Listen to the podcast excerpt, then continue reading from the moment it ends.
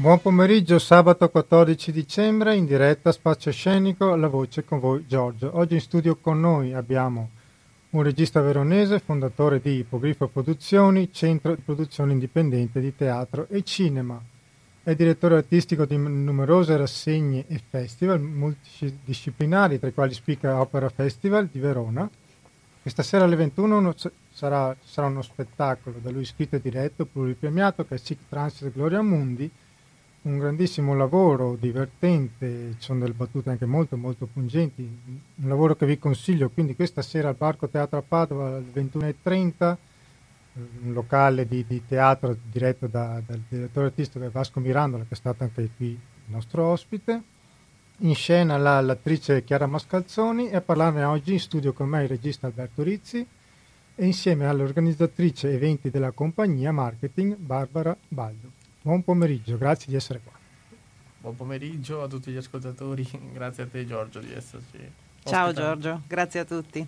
Allora, innanzitutto parliamo della vostra compagnia. Sì, Come nasce, come è nata? beh, il, Bogrifo è nata una quindicina di anni fa da, un- da un'idea di, allora eravamo ragazzi, da, da un'idea di teatro più che da un'idea Ricordo di... che voi siete una compagnia di Verona, giusto? Sì, sì, sì, sì.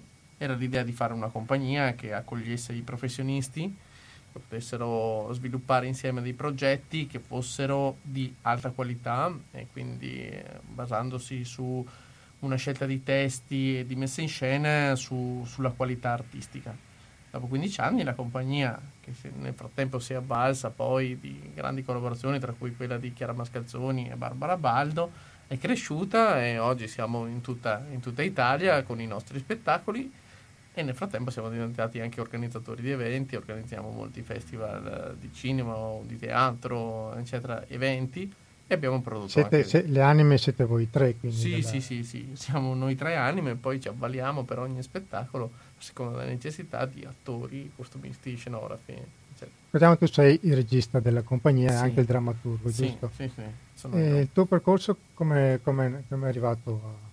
Beh, insomma, il mio percorso è partito da una grande passione giovanile per il teatro che ho sempre voluto fare fin da, fin da ragazzino. Facevo, ho cominciato facendo gli spettacolini no, con i compagni di scuola e poi questa passione via via negli anni è diventata prima un, un dopolavoro, poi è diventato un lavoro e insomma, dopo la- essermi diplomato alla scuola del cinema di Milano alla Lucchino Visconti in regia cinematografica sono tornato a Verona per fare teatro e per fare cinema e quindi questo, quella che era una passione giovanile è diventato poi subito un lavoro ecco. Oltretutto hai avuto anche diversi riconoscimenti, ricordiamo il PM premio Diego Fabris nel 2006 con Elefante Bianco, e, insomma tanti premi come regista. sì sì sì eh, stato- siamo, siamo stati fortunati ecco diciamo sì i nostri spettacoli sono stati apprezzati Eh, E questa sera, eh, dicevamo, eh, ci sarà qui a Padova un vostro lavoro, Secret Trans Gloria Mundi, che ha girato un po' tutta Italia, anche questo con diversi riconoscimenti, dal premio Endas al premio Cervi,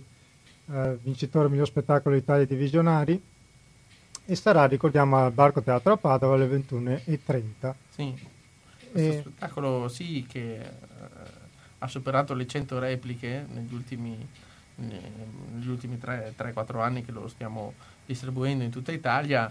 eh, ci ha dato grandissime soddisfazioni perché eh, al di là delle soddisfazioni de- della critica che sono arrivate numerose e copiose ci abbiamo, abbiamo avuto una, una grandissima a- a- a- affezione da parte del pubblico che lo ha apprezzato e ha accolto la sfida. Lo spettacolo parla di di un- de- del ruolo della donna all'interno della Chiesa Cattolica e, e porta in scena una papessa, appunto. Cioè, siete partiti da lì per parlare diciamo, della condizione Sì. femminile. Sì, sì, diciamo che volevo fare uno, spe- uno spettacolo che parlasse della condizione eh, femminile, che ancora è una questione calda, appunto, di come le donne ancora oggi nella società, persino la, persino la nostra, non godano degli stessi diritti e opportunità degli uomini.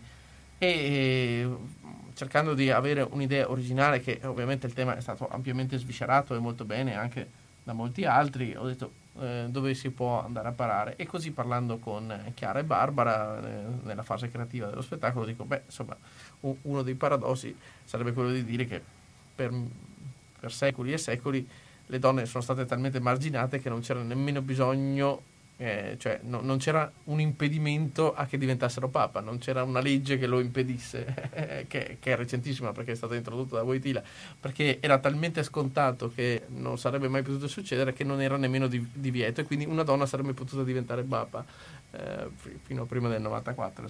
E, e, da questo spunto mi sono detto, beh, allora parliamo del ruolo delle donne cosa possiamo immaginare se non più poetico e più profetico di una donna che riesce a surgere al ruolo di vicario di Cristo, insomma, di pontefice massimo. Diciamo anche, si poteva anche fare, ad esempio, come Presidente della Repubblica, sarebbe stato... diciamo, certo, certo, si sarebbe potuto fare, però l'aver scelto la storia della Chiesa e della Chiesa Cattolica mh, pone la questione su, su un piano più, più, più, poetico ma anche più laterale. Eh, la visione eh, della Chiesa e della società hanno coinciso eh, per quasi duemila anni in maniera identica, solo recentemente ci si permette di avere una visione laica e distaccata rispetto a quella che è della Chiesa, quindi società e religione co- hanno coinciso, per cui parlare della Chiesa Cattolica significa anche parlare della società cristiana, perché poi alla fine siamo, siamo intrisi, connessi eh, della di quello che la Chiesa Cattolica ha significato nella storia europea negli ultimi duemila anni. Ecco. Infatti voi avete fatto un grosso lavoro anche di ricerca sì, storica riguardo sì, questo sì. lavoro. Mm, volevo assolutamente poter eh, dire che lo spettacolo, eh, prima di scriverlo, volevo assolutamente poter dire che lo spettacolo fosse mm, documentato. Ecco. Allora... Cioè, non è neanche uno spettacolo contro alla fine. No, no, no, non è uno spettacolo contro. E quindi ho studiato per un paio d'anni i testi, gli scritti, eccetera. E molte delle critiche che io muovo ad alcune posizioni, eccetera, sono persino accolte dalla Chiesa o da membri della Chiesa, quindi sono correnti interne della Chiesa. Era, era, fondamentale che ci fosse un approccio storiografico e filosofico corretto in modo che poi la parte poetica e quella ironica e profetica fosse più, più libera, insomma, ma eh, con cognizione di causa e coerenza. Ma voi quanto avete fatto questa ricerca? Vi aspettavate delle dichiarazioni simili magari di, di famosi esponenti o di santi, anche di persone sanitate sante che eh, allora, riguardo alle donne? Cioè, Soprattutto sì. definiscono alcune mostri? Sì, o... sì. Uh, sì. Io... beh, allora se ne ha una vaga idea, no? Si ha un... Chiedo anche a te, Barbara, se magari ti sei stupita di questo oppure... Beh, insomma, diciamo che mh, Alberto ha fatto un uh, lavoro di ricerca e di selezione certosina e mh, quando ci ha sottoposto alcuni brani, alcuni ci hanno sicuramente stupito, uh, ci si ride sopra con l'occhio del distacco, no? pensando che ehm, sono talmente assurde alle nostre orecchie oggi determinate affermazioni da poter sembrare quasi ridicole. Ehm, dall'altra parte ovviamente sono, alcune citazioni sono anche evangeliche per cui le, le, sentiamo la domenica nella messa, ci vengono lette, soltanto ah, che okay. il tono in cui ci vengono lette è totalmente diverso da quello che Chiara porta in scena con la sua interpretazione dello spettacolo. E il problema è appunto farsi delle, avere una posizione critica nel momento in cui le leggi su un libro e non soltanto se le senti raccontare a teatro. Infatti voi avete anche pubblicato il testo. Del... Sì, il testo è pubblicato in un volume che raccoglie quattro dei testi che io ho scritto negli ultimi anni eh, portati in scena da Ipogrifo e, e lo distribuiamo, cioè, spesso alla fine degli spettacoli lo distribuiamo proprio perché è nata quasi subito l'esigenza del pubblico di poter mm. leggere il testo direttamente, di poter approfondire. Ecco. Come ricordavate voi in scena c'è Chiara Mascalzoni, che sì. è un'attrice bravissima, da, da sola in scena. da sola e... che, fa, che, fa, per molti, no? perché si moltiplica in decine di personaggi.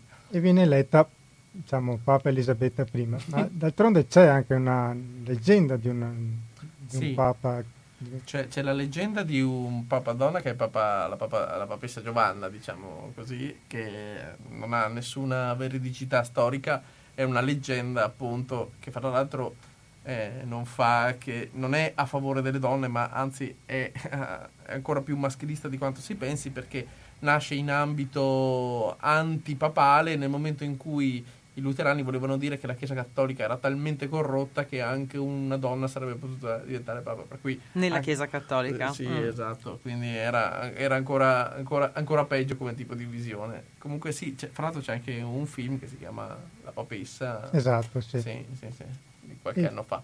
Infatti chiaro, oltretutto è brava anche nella mimica, lei... il fatto che questo spettacolo è anche molto molto divertente sì, è uno spettacolo atletico, divertente. Penso anche a quando fa la danza H neozelandese, quando dice sì, la sì. frase le mestruazioni sono il segno evidente dell'inferiorità femminile. Sì, non mi ricordo adesso chi, chi l'aveva detto, che il santo l'avesse detto. Marbodio. o oh, no? Sì, forse sì. Sì, sì, sì. Oh, questo ecclesiastico che dice appunto che una delle prove per cui la donna è inferiore è che ovviamente non può essere a immagine di somiglianza un dio che ha le mestruazioni, insomma, questo era eh, la messa in scena ci sono delle sedi, ci sono sì. solo lei con delle sedi, cosa sta a significare? Bah, siamo partiti dall'idea di una, di una sacrestia, eh, ah, okay. volevo, volevo, l'idea de, della sedia, sì, sì. ma anche di una, di una, povertà, perché quella sedia è il seggio del vescovo di Roma, il seggio di Pietro, no? il fatto che Pietro si sieda, il trono, è un trono semplice che sa essere eh, diventare grande per la persona che ci sta sopra. Eh, questa è un po' la metafora che durante il eh, percorso dello spettacolo la sedia assume. Prima viene presentata come appunto la sedia gestatoria su cui viene portato in, in trono il Papa e poi via via via via sa trasformarsi in tante piccole cose. Ma come dicevamo prima ha avuto diversi riconoscimenti un po' in tutta Italia, ve l'aspettavate? Tutto questo successo? Lo, beh, lo, spe- lo speravamo. Beh, immagino. lo speravamo. Eh, siamo, stato, molte, molte sono state inaspettate perché veramente lo spettacolo ha avuto mo- molto successo. Ecco. Mi permetto di aggiungere sull'aspetto dei premi che sì, Giorgio prima ne ha citati alcuni, eh, ormai il, lo spettacolo ha collezionato più di dieci riconoscimenti, ulteriori menzioni ed mm, è stato selezionato anche come spettacolo per il Festival di Avignone e anche dal New York Theatre Italian Festival eh, ancora due anni fa, quindi anche a livello internazionale ha avuto un eco importante e un, un'attenzione che sicuramente è commista tra il contenuto, eh, lo stile eh, del, dell'autore che è molto sagace, particolare, estremamente riconoscibile per la capacità di Chiara di mettere in scena questo spettacolo. E, che è sicuramente molto molto molto originale. E con il pubblico avete avuto dei confronti sì, beh, allora il fatto che lo spettacolo sia divertente ha molto agevolato la, il successo popolare, diciamo che eh, noi partiamo dall'idea di fare un teatro che sia primo popolare, cioè destinato al pubblico, noi amiamo il pubblico, viviamo di pubblico. Ho sempre trovato orripilante l'espressione di alcuni critici senza concedere niente al pubblico come se fosse una nota di merito, anzi io la trovo di demerito. Eh, quindi il fatto che lo spettacolo sia divertente, e popolare... Anche molto ha, diretto. Sì, sì, ha contribuito al successo.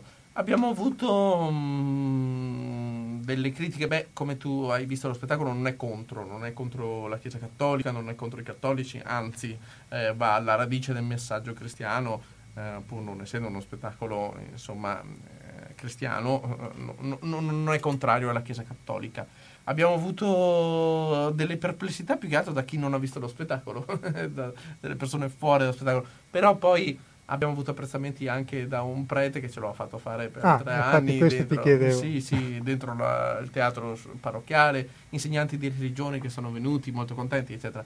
Del resto, eh, io dico sempre, cioè, è difficile avere una visione di co- cosa pensano i cristiani. I cristiani sono un miliardo, cioè, dentro c'è, c'è di tutto, no? bisogna, bisogna, ci sono varie visioni e poi abbiamo cercato di essere il più rispettosi possibile perché non volevamo provocare, non volevamo fare uno spettacolo di denuncia o provocante, volevamo solo raccontare la verità dei fatti e dare una visione poetica del futuro. Anche, sì. anche perché il messaggio principale è appunto la parità di genere, come sostenevate. Sì, sì sì, sì, sì, sì, da una prospettiva estrema, ma il messaggio appunto è quello della parità di genere. Mm. Ma è soprattutto anche un messaggio d'amore, no? Sì. Eh, la conseguenza diretta di, di, un, di, un, messaggio d'amore è la parità di genere.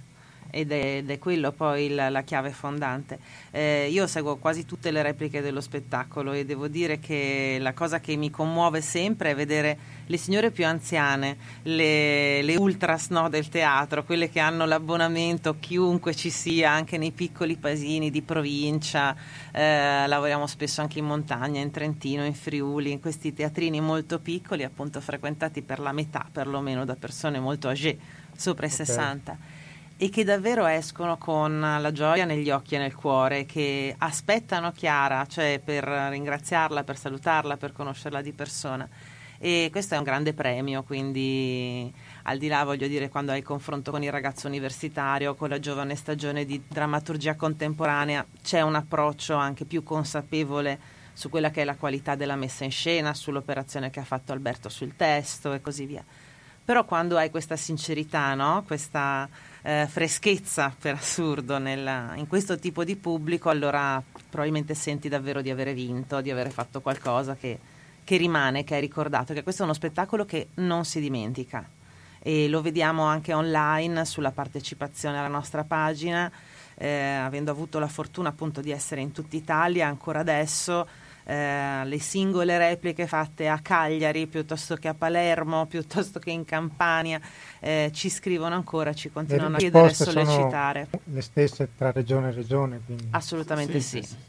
È una domanda che ho fatto anche diverse vostre, ma soprattutto colleghe riguardo appunto la parità di genere e ho ottenuto anche risposte tra l'altro molto diverse. Questa cosa mi, ha, mi ha incuriosito. Se nel mondo dell'arte, in particolare quelli che fanno, quelli che fanno il vostro lavoro, c'è maggiore parità di genere rispetto agli altri lavori oppure no?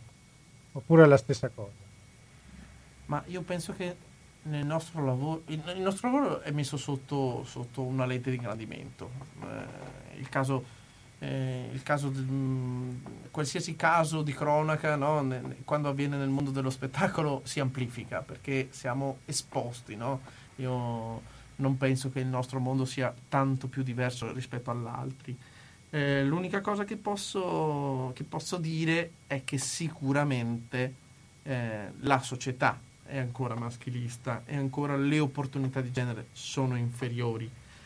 Nel mondo del teatro, nel mondo piccolo del teatro, perché poi alla fine siamo, siamo tutti sognatori teatranti, perché è un lavoro che si fa per passione, non si fa per soldi, non si fa per carriera, non si fa per ambizione politica, eccetera. Quindi c'è, c'è già più della gente appassionata eh, e quindi forse c'è un clima più favorevole, non solo magari eh, perché si traduca concretamente, perché è vero che spesso si traduce nel nostro ambiente in possibilità di lavoro anche per le donne più favorevoli, ma in un'attenzione generale al tema femminile. Cioè, io vedo anche molti colleghi maschi che scrivono spettacoli a favore del tema, eccetera. C'è una sensibilità maggiore. Dopo lascio la parola a Barbara perché lei è donna, quindi magari c'è da dire. Ma io penso che appunto avesse ragione Alberto quando diceva che è poi la società quello che ci crea una difficoltà, perché comunque eh, l'evoluzione passa sì dagli stipendi equiparati, dalle opportunità equiparate e così via, però poi è inutile che ce la raccontiamo, è dentro poi le mura domestiche che si deve poi gestire una, una possibile parità, perché um, se parità di genere vuol dire poter essere anche madre, poter essere anche lavoratrice e mettere insieme queste cose è ancora complicato, cioè i maschi sono ancora maschi, le donne sono ancora donne ed è all'interno della, delle coppie e delle relazioni che vanno sviluppate questo tipo di opportunità, così come eh, i servizi, perché ovviamente qualsiasi tipo di servizio, penso all'asilo, è strutturato per chi fa l'impiegato in banca da lunedì al venerdì dalle 8 alle esatto, 16. Certo. Ovviamente se lavori nell'ambito dello spettacolo e pensi di avere dei figli, i servizi a cui ti devi affidare sono quelli della famiglia, del compagno, dei genitori. Dei nonni. Eh, de- esatto, perché... Mm, Il welfare in Italia lo fanno le famiglie. Perché appunto non, ovviamente per carità magari è una parte ridotta, ma credo che oggi pensando anche a chi lavora, ehm, cioè i negozi, cioè ci sono molti servizi che sono anche fi- impegnati anche nei fine settimana, chi fa la commessa lavora il sabato e la domenica, chi lavora al supermercato lavora il sabato e la domenica, eh, i turni ti portano ad avere negozi aperti anche fino alle 21 continuare ad avere un asilo aperto soltanto dalle 8 di mattina alle 16 ovviamente condiziona la maggior parte delle donne a dover fare delle scelte che possono essere quelle di rinunciare alle, al proprio lavoro in termini di ambizione esatto. e trovare un lavoro che è squisitamente collegato agli orari che gli servizi pubblici, pubblici gli concedono di poter realizzare, quindi eh, vado a fare la segretaria la mattina che così sono libera di poter mandare il bambino all'asilo questo insomma non, non, rientra in un concetto di realizzazione individuale e non viene chiesto al padre di fare lo stesso tipo di sacrificio. Cioè mm. si dà per scontato all'interno della dinamica della società che questo tipo di scelte la faccia la donna. Non, non è contemplato, non è, non è spontaneo pensare che all'interno di una famiglia ci si sieda ad un tavolo e si decida insieme chi dei due deve okay. compiere questo tipo di, di scelte e di sacrificio. Infatti spessissimo in questo mestiere, e lo vedi anche tra i nostri colleghi, anche qui residenti, fanno lo stesso lavoro. Oppure rivolgersi a strutture private costosissime. Che esatto. È troppo. Eh, ma comunque le nuove generazioni speriamo sì, dai, speriamo sempre che... nelle nuove generazioni. Beh, dipende si stanno anche muovendo ultimamente, sì, portando sì. nuove idee nelle piazze, sì. chissà che, chissà che riescano vero, a dare un, una ventata nuova. Noi facciamo una pausa musicale. Sì. Allora, rimaniamo nella vostra Verona, ah, veronesi, con una canzone che è uscita tra l'altro un mese fa, poco più. Lei si chiama Erika Ardemagni, forse la conoscete, in arte Lucia Miller, non la conoscete? Beh, sarà una piacevole scoperta. Che, è la, che suona insieme al marito Massimo Bubola. Ah, ah. Massimo, sì, certo. Che è tra l'altro cantautore che con Fabrizio Dendri ha scritto eh, no. canzoni... Cielo di Irlanda, per esempio. Esatto. E lei ha composto il suo primo album da solista e la canzone che è il singolo che apre questo album che è uscito qualche settimana fa si intitola Lampi sulla pianura. Buon ascolto. E rientriamo in diretta con Spazio Scenico. Vi ricordo che siete all'ascolto di Radio Cooperativa, la nostra emittente libera. Noi non abbiamo sponsor commerciali, viviamo grazie al contributo volontario dei conduttori, dei tecnici.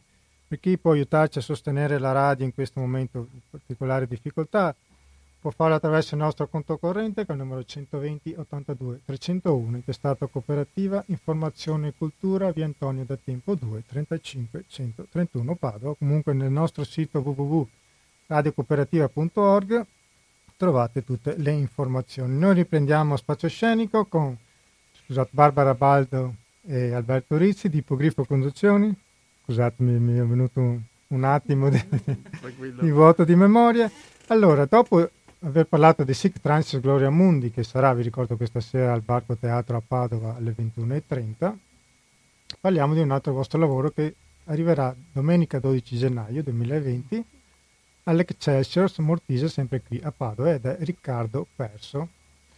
E in scena c'è ancora Chiari insieme all'attore Diego Cioppi. L'azione si svolge in varie epoche, adesso mi spiegherete cosa significa, ed è ispirata a Riccardo III d'Inghilterra con particolare adesione storica al personaggio reale, non al personaggio inventato da Shakespeare. Eh, esattamente. Abbiamo immaginato che Riccardo III avesse l'Alzheimer. Voluto, volevamo fare uno spettacolo sull'Alzheimer, sul, sull'amore. Ah, sul... quindi tu volevi parlare di Alzheimer, Ok. Sì. E volevamo fare uno spettacolo che parlasse di Alzheimer e soprattutto dell'accudimento, del prendersi cura di queste famiglie che devono accudire i malati. E lo spunto, beh, ho detto va bene, partiamo da, da qualcosa di molto, di molto lontano, che, che, sembra apparentemente non c'entrare nulla. Ho detto mi piaceva l'idea di avere un personaggio che fosse un cattivo, un ex cattivo che si ammala. Eh, ho detto, eh, la santificazione del malato avviene dopo, no? Ho detto ma magari uno, prendiamo uno che in vita, quando era sano, quando era se stesso ancora, era, era tremendo. E sono partito da, dalle figure dei, dei, grandi cattivi narrati al teatro e Riccardo III mi è sembrato uno di questi. E poi ho cercato invece di andare poi a Poi Shakespeare è anche un punto di riferimento un po' per tutti voi attori. Beh, voi siete che sì, di Verona. Sì, sì, c'è, sì, certo, c'è questo gemellaggio tra Verona e Shakespeare bizzarro, ma c'è. Eh, e quindi sì, ho detto... Pennacchi, Pennacchi dice addirittura che è Veneto. Quindi. Sì, è vero, è vero, sì che Andrea lo dice, sì, sì, Shakespeare è Veneto. E quindi poi da questa suggestione è nato questo spettacolo che, che, che, che è molto particolare, visivamente molto interessante, poetico e che faremo il 12 di gennaio qui a Padova, per cui invito gli spettatori a seguirci sulle nostre pagine, Ipogrifo Produzioni, abbiamo siti, pagine web, social, per cui basta cercare Ipogrifo Produzioni e ci trovate dove volete. Ecco. Infatti in un'intervista dici, certamente il bardo ha esasperato i tratti dell'ultimo re della casata di York, creando un cattivo per eccellenza e forse allontanandosi dalla verità storica. Io ho voluto prendere questo personaggio cattivo e spietato e dargli una nuova vita, un'immaginaria vita appunto da vecchio e malato. Ma cosa hai scoperto appunto lavorando su questa malattia?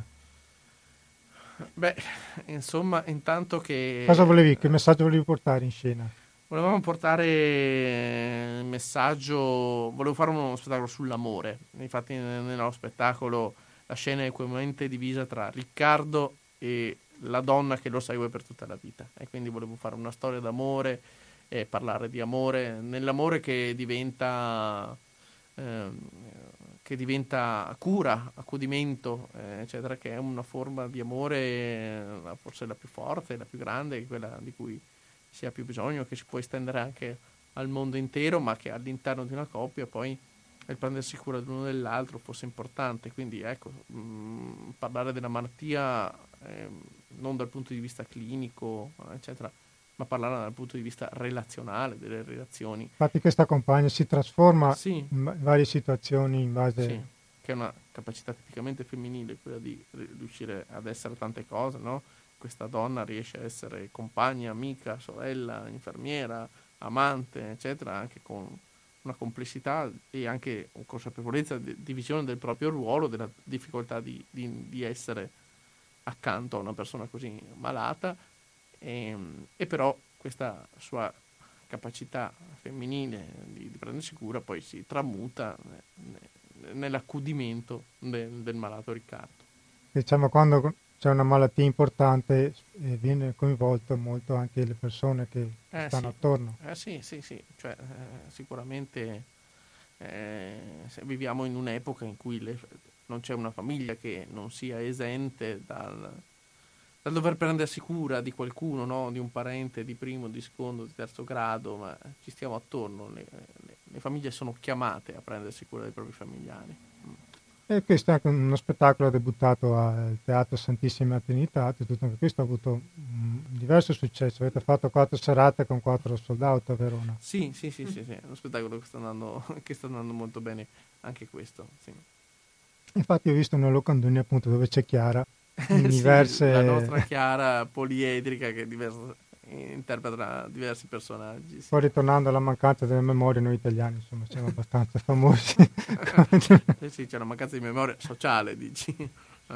Comunque voi per voi non solo teatro, che mm. voi, la vostra compagnia si occupa spesso anche di rassegna, ad esempio Opera Forte Festival, che è una rassegna estiva. Sì, sette anni fa volevamo portare a Verona un modo nuovo di vivere il parco, con un'idea di, del parco un po' più come hanno nei paesi anglosassoni o nordici, cioè di un posto dove si può stare, eh, dove c'è la cultura, dove si può vedere uno spettacolo, assistere a un film. E abbiamo scoperto questo posto che era abbandonato da più di 25 anni nel comune di Verona, alle porte, eh, che era il più grande forte asburgico della cinta magistrale di Verona, eh, del sistema di fortificazioni. In un parco di 92.000 metri quadrati, nei ruderi di questo forte, abbiamo allestito quello che oggi è il, il, festival più amato del cinema per i veronesi e non solo perché viene gente anche dalle province attorno, facciamo quasi 5.000 presenze in un mese e proiettiamo film cult, nuove visioni eccetera. Abbiamo una grande passione per il cinema. Negli anni passati abbiamo fatto anche teatro e non è detto che nel futuro possa tornare. Qual è il periodo in cui lo fate? Luglio? Ah, di solito a luglio, sì, di solito nel mese di luglio. Sì. È un appuntamento fisso per i veronesi. E si trova a Verona dove? Dov'è che lo svolgete? È alle porte di Verona al Forte Santa Caterina, eh, nel mm. quartiere del Pestrino. Anche Quindi... se sui social si può trovare tramite la pagina Opera, Opera Forte. Forte. Sì, sì, sì. Nel, anche nel vostro sito oppure dove? C'è un sito dedicato, operaforte.it, eh, rintracciabile anche tramite le nostre pagine, ma ha tutti i suoi canali personali. È un... Sì festival con un'identità propria. Mm. Abbiamo ribattezzato il forte perché adesso la gente lo conosce come Opera Forte, non più come Forte Santa Caterina, appunto perché per 30 anni è stato chiuso. Poi avete prodotto anche diversi cortometraggi. Anche sì, questo deriva dalla mia passione per il cinema. Io sono anche un regista di cinema, come ti dicevo prima, mi sono diplomato in regia alla scuola di cinema di Milano, alla Lucchino Visconti e ho sempre avuto la passione per il cinema. Ho fatto diversi cortometraggi, anche con Ipogrifo abbiamo prodotto un cortometraggio molto importante che è Sleeping Wonder sulla disabilità. Anche qui è un, una storia d'amore. Sì, co- con Lino Guanciale, Chiara Mascalzoni, sempre Cesar Brie è questo cortometraggio che è andato in tutto il mondo che parla di disabilità. disabilità. E, e, io quest'anno, questo a livello personale, ho girato il mio primo lungometraggio esatto. che, si, che si chiama Si muore solo da vivi che sarà... Già il titolo dice abbastanza. è già programmatico.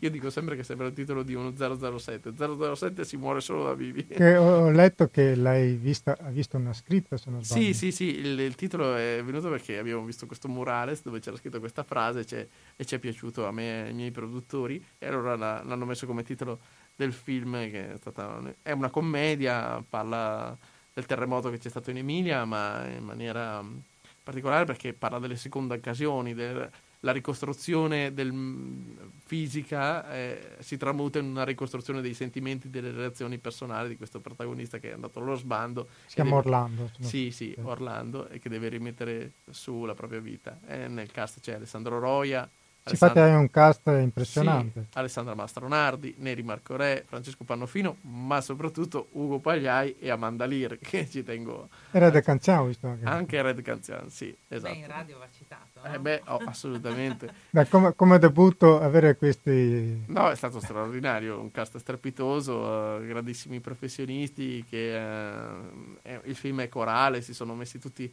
a servizio della storia. Tu come sei trovato a passare da regista di teatro a, a dirigere un film? Uh, ma molto a mio agio, per me il lavoro rimane sempre quello, quello di creare immagini. spesso mi dicono che i miei spettacoli sono cinematografici e poi vengono a vedere i film e mi dicono che sono teatrali. Quindi penso che alla fine io eh, faccio sempre la stessa cosa, indipendentemente da cioè, ho trovato almeno questa mia strategia personale. Con gli attori ci hai trovato bene? Sì, sì, con gli attori mi sono trovato molto bene. Ma l'Emilia Romagna è stata una scelta particolare?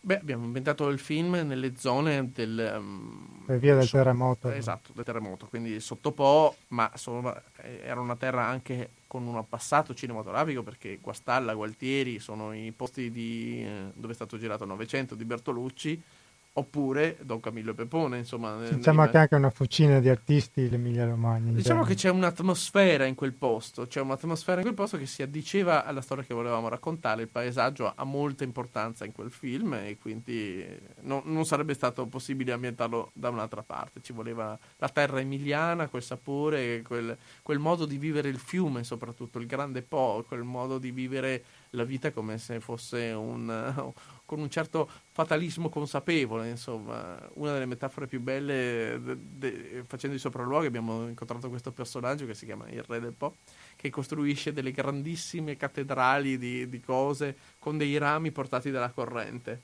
e ogni anno questo, questi baldacchini che lui costruisce, queste architetture, vengono distrutte dalla piena del Po e lui l'anno dopo le ricostruisce. Ecco, in questo andamento, in questo fatalismo, in questa vivere insieme con il fiume c'era qualcosa che serviva al nostro film, al nostro racconto. Oltretutto c'è una frase di un politico, Bersani, che parlava appunto dell'Emilia, ha detto una cosa che mi ha incuriosito, appunto lui dice l'Emilia non è una regione, è un'idea.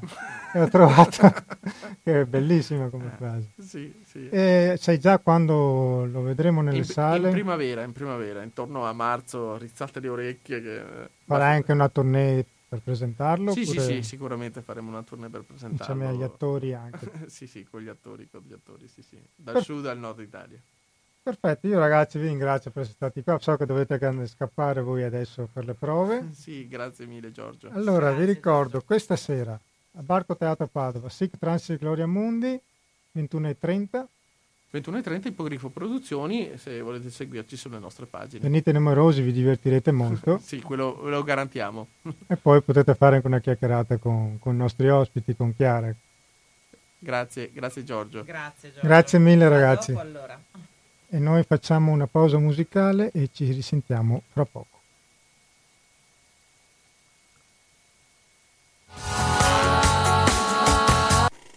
E rientriamo in diretta con Spazio Scenico e ora al telefono con noi abbiamo Pierluca Donin, coordinatore tecnico di Arti, Associazione Reti Teatrali Italiane e direttore di Arte Event, circuito multidisciplinare del Veneto, che ha oltre 80 comuni associati, porta in scena più di mille spettacoli durante l'anno. Buon pomeriggio direttore.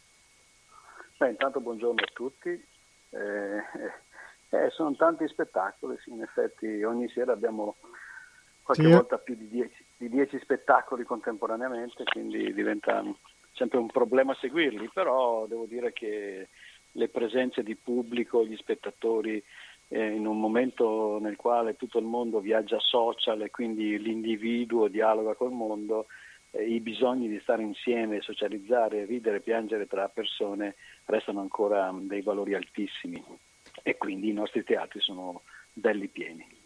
E ricordiamo che Arte appunto si occupa, è un'associazione che si occupa appunto di che lavora tramite i teatri, tramite i comuni per organizzare eventi. Certo, noi costruiamo progetti culturali per conto degli enti pubblici e quindi la vocazione non è quello di eh, speculare o avere dei ricavi, ma ovviamente siamo una no profit, seppure di dimensioni industriali. Eh, il nostro obiettivo è, cert- è, quello di portare la cultura dove non arriverebbe con, con le proprie gambe. E quindi eh, in questo caso eh, il nome più azzeccato è Ardi Inferiori, parafrasando appunto le gambe che diamo alle idee e, e, il fatto che molto spesso un certo tipo di teatro, quello magari più contemporaneo che, dia, più, contemporaneo, che dialoga mh, con, uh, con, le persone, con gli esseri viventi, con l'umanità, spesso viene considerato di seconda fascia, in realtà è il, il teatro che, che, di fatto costruisce le basi per poi eh, sviluppare, ideare, innovare eh, quello che è un'arte antichissima come quella di raccontare una storia a qualcuno che è disposto e disponibile ad ascoltarla. Il teatro veneto secondo lei è in crescita, lo vede in crescita negli ultimi anni?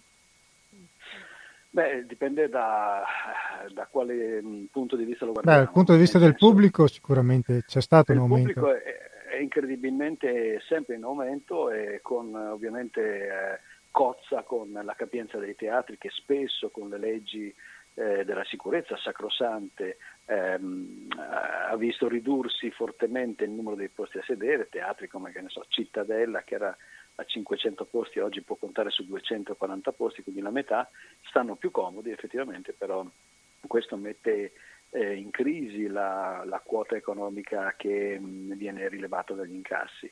E quindi serve che i comuni, per esempio eh, in Veneto abbiamo la Regione Veneto come un socio di maggioranza e il Ministero e i beni per le attività culturali che devono sostenere non tanto quello che manca dell'incasso, ma quanto il fatto che queste e questi teatri hanno capienze limitate per cui gli spettacoli sono artigianato e hanno un costo che non si ammortizza nel tempo e quindi bisogna un po' sostenerli attraverso tutte le formule, tutte le fonti.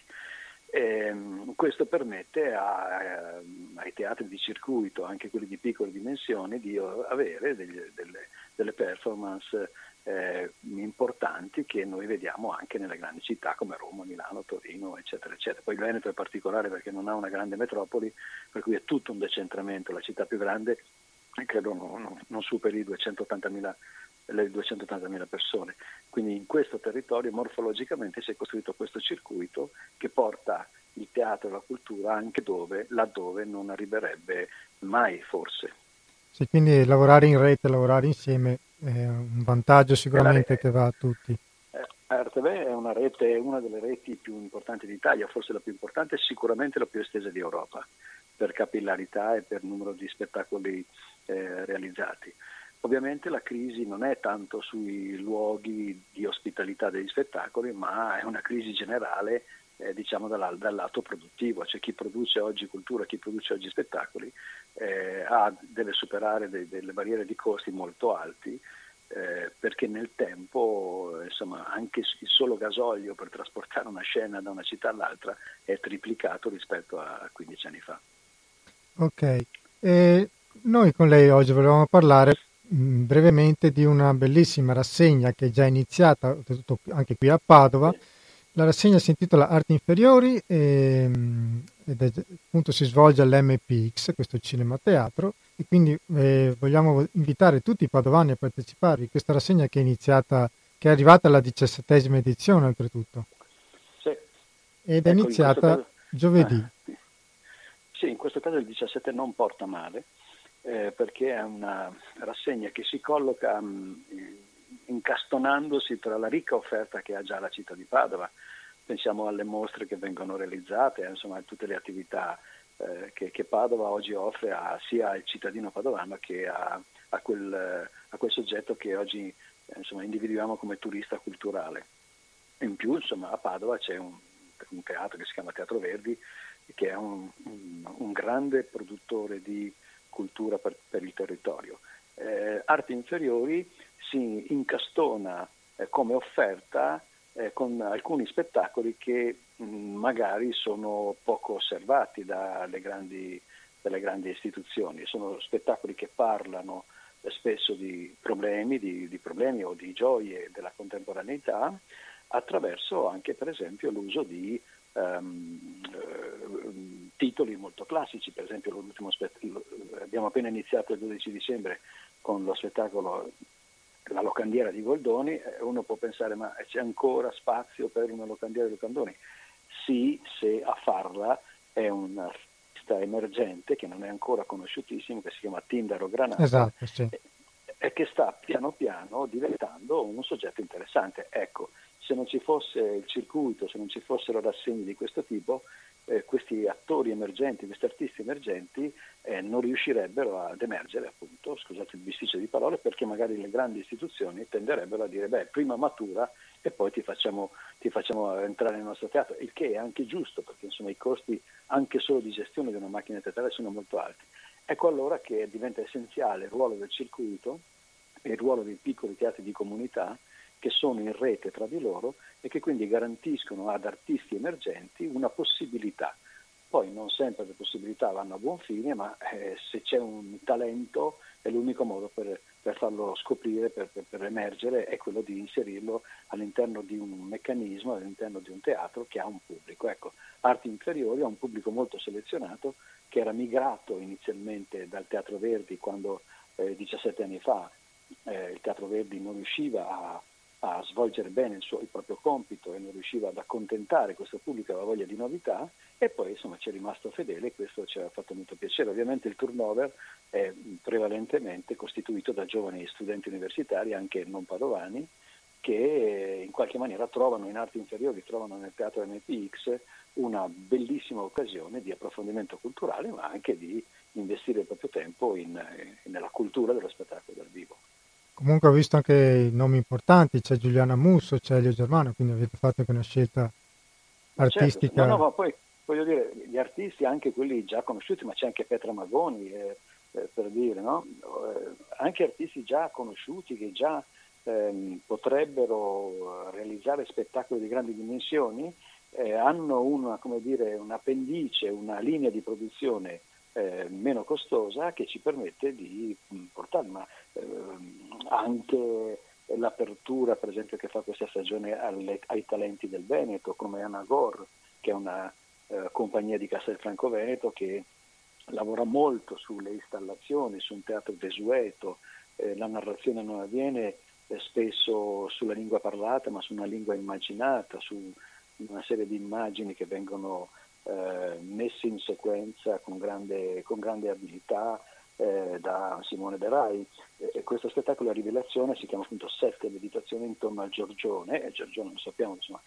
è un artista veneto di Castelfranco e quindi anche eh, questa è una modalità per amplificare, per sostenere, per diffondere una cultura che rischia spesso di non essere considerata, ma la stessa signorina Giulia di August Strindberg. Teatro Bresci. Eh, Teatro Bresci che sono di, di, di Cittadella, eh, sono una coppia assolutamente straordinaria come Giacomo Rossetto e Emma Tringali, con la regia di un giovane talento che si chiama Giorgio eh, Sangati, che oggi se andate al Piccolo di Milano, lui è di Padova, tra l'altro se andate al Piccolo di Milano, io vado spesso a vedere le sue cose che purtroppo non si spostano dal Piccolo di Milano per dimensioni, non per volontà, ma oggi è uno dei registi emergenti e giovani più quotati del, del sistema. Oltretutto anche in Russia ha avuto diversi riconoscimenti. Sì, sì, ma poi lui è anche molto bravo a sì. scegliere le cose giuste, non è semplice anche per chi fa l'artista in teatro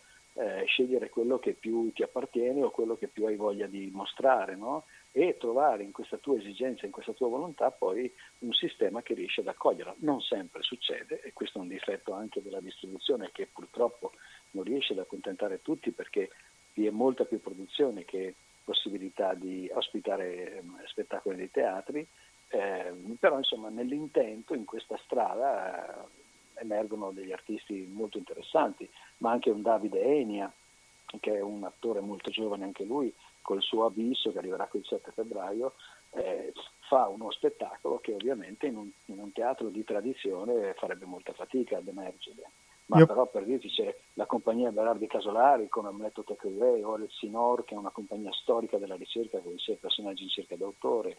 E poi c'è questa chicca che abbiamo voluto inserire con Elio Germano che è una, una delle prime sperimentazioni di spettacolo digitale con la realtà eh, virtuale, quindi il pubblico ha una maschera, diciamo di quelle che normalmente vediamo pubblicizzate con l'iPhone, e lì dentro c'è Elio Germano appunto che racconta questo segnale d'allarme, una, la mia battaglia, ed è il titolo appunto di questo spettacolo, che avviene con delle modalità diverse proprio per ragioni tecniche, nel senso che lo dobbiamo fare per forza di cose fuori abbonamento. Sarà il 21 marzo uno spettacolo alle 18, uno alle 21.30 perché è solo per 60 persone e il 22 marzo alle ore 18 sempre per 60 persone. Quindi per accontentare il numero di, di spettatori che ci aspettiamo replichiamo questo, questo spettacolo virtuale eh, che è una, una, sperimentazione straordinaria per una, per una location, per un luogo, per un sito che normalmente gioca esclusivamente sulla tradizione o sullo spettacolo, appunto sulla narrazione, sul teatro di parola. Ok, eh, ci sarà un, c'è un sito dove le persone possono vedere la rassegna? Sì, certo, il nostro sito è www.arteven.it, è possibile avere tutte le informazioni. Ci tengo solo a ricordare che questa, questa, questo progetto artistico, che appunto nasce 17 anni fa e vive di, di una grande sua eh, ormai autonomia, è sostenuto principalmente dal Comune di Padova, dall'assessorato alla cultura, che colgo l'occasione per ringraziarlo, dall'Università eh, di Padova, dal Ministero per i beni e le attività culturali e dalla Regione Veneto che è il soggetto che sostiene appunto l'attività di circuito nel territorio. Io direttore la ringrazio per essere stati con noi, invito i nostri ascoltatori a seguire la rassegna Arti Inferiori. Grazie, grazie mille per essere Oppure, intervenuto. Se, no, se non abitano a Padova, o si abita in provincia di Padova, che sono i teatri di Este, Piove di Sacco, Cittadella, San Giorgio delle Pertite, che sono i teatri di cintura e che svolgono una funzione fortissima ed essenziale perché noi siamo veramente sempre convinti che gli alberi di alta fusa hanno bisogno del sottobosco. Ok, grazie mille allora, buon pomeriggio. Grazie Giorgio, grazie, arrivederci, grazie a voi.